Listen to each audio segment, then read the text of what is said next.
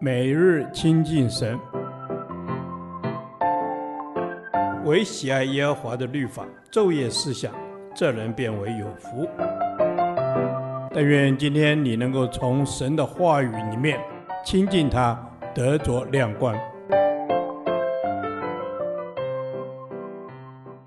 士师记第二十天，士师记八章二十二至三十五节，晚节不保。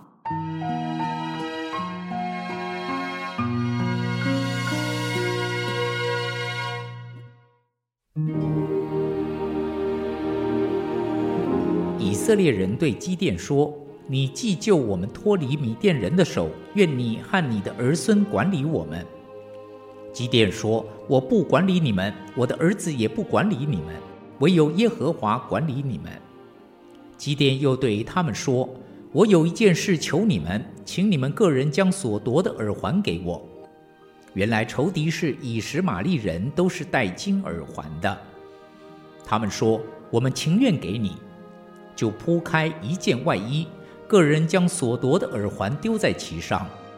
基甸所要出来的金耳环重一千七百舍客勒金子，此外还有米甸王所戴的月环、耳坠和所穿的紫色衣服，并骆驼项上的金链子。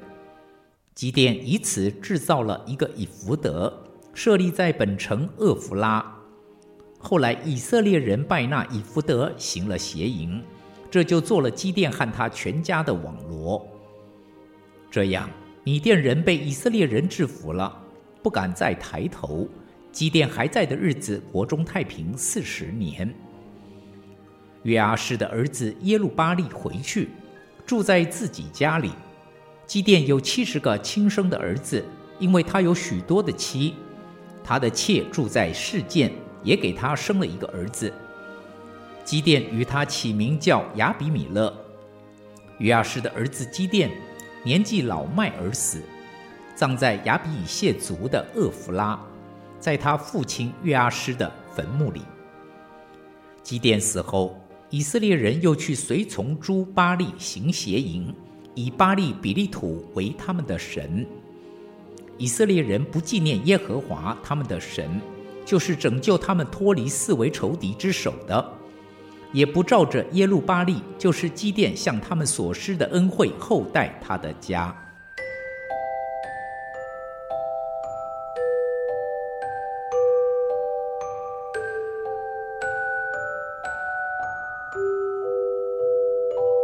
基甸从一个胆怯的人，被神拣选训练，成为大能的勇士，并且被神重用。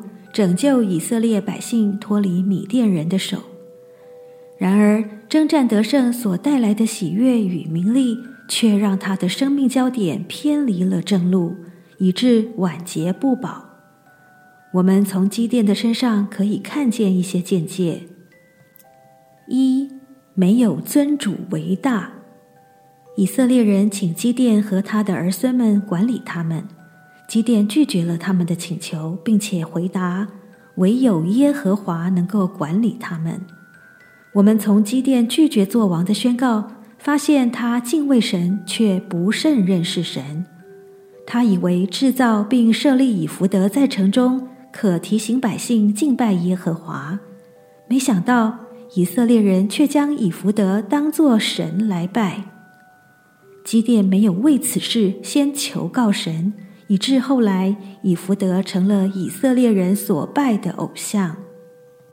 许多时候，尽管我们立意良好，若行事的方法不正确，导致错误百出，就可能弄巧成拙，带来负面影响。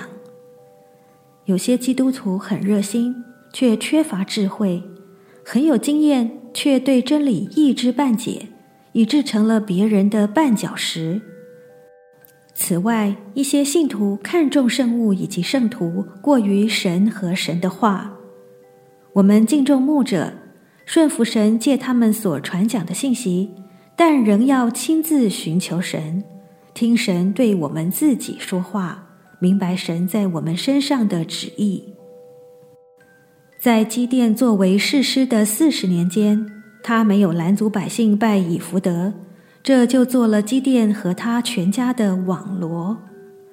面对大军压境，基甸紧紧跟随主，尊主为大。但是国中太平之后，他就渐渐失去警觉，使自己与百姓落入试探。我们要从基甸的身上学教训，不论得时不得时，总要专心谨守，并且尊主为大。二，顺从肉体的情欲。当基甸攀上人生的巅峰，他的灵性却松懈，转而顺从肉体的情欲。在他做士师的四十年当中，他按着肉体的喜好行事，娶了许多妻妾，生了七十个儿子，却也因此种下祸根，骨肉相残，家庭破碎。加拉太书五章十六节写道：“当顺着圣灵而行，就不放纵肉体的情欲了。”求主帮助我们。对于试探，保持敏锐与警觉心，凡所行的都合乎真理，并且合乎神的心意。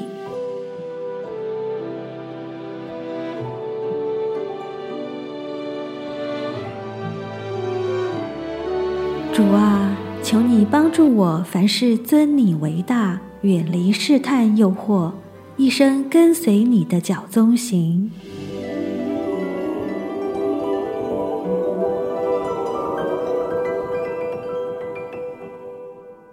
导读神的话，《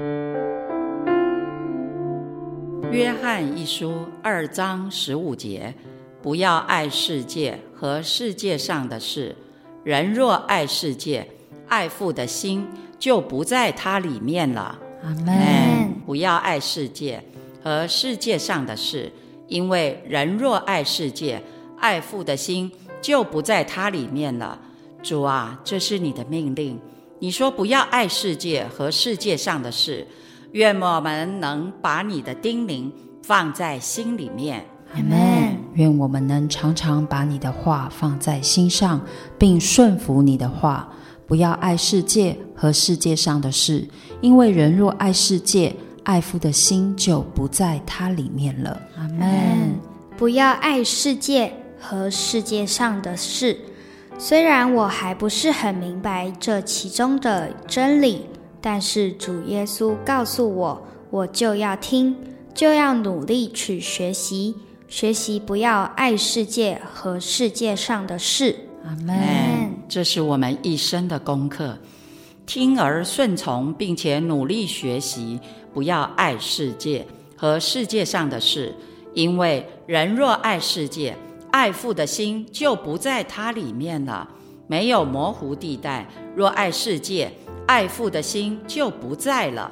阿门。是的，没有模糊地带，也不能随便妥协，因为人若爱世界，爱父的心就不在它里面了。如果我们真心爱父，就不该爱世界和世界上的事。阿门。阿门。亲爱的天父爸爸，如果我说我爱你，就不该爱世界和世界上的事，但是这真的不是简单的事。求你常常提醒我们，也保守我们的心，我们才有可能做到。小孩祷告是奉主耶稣基督的名，阿门。耶和华，你的话安定在天，直到永远。愿神祝福我们。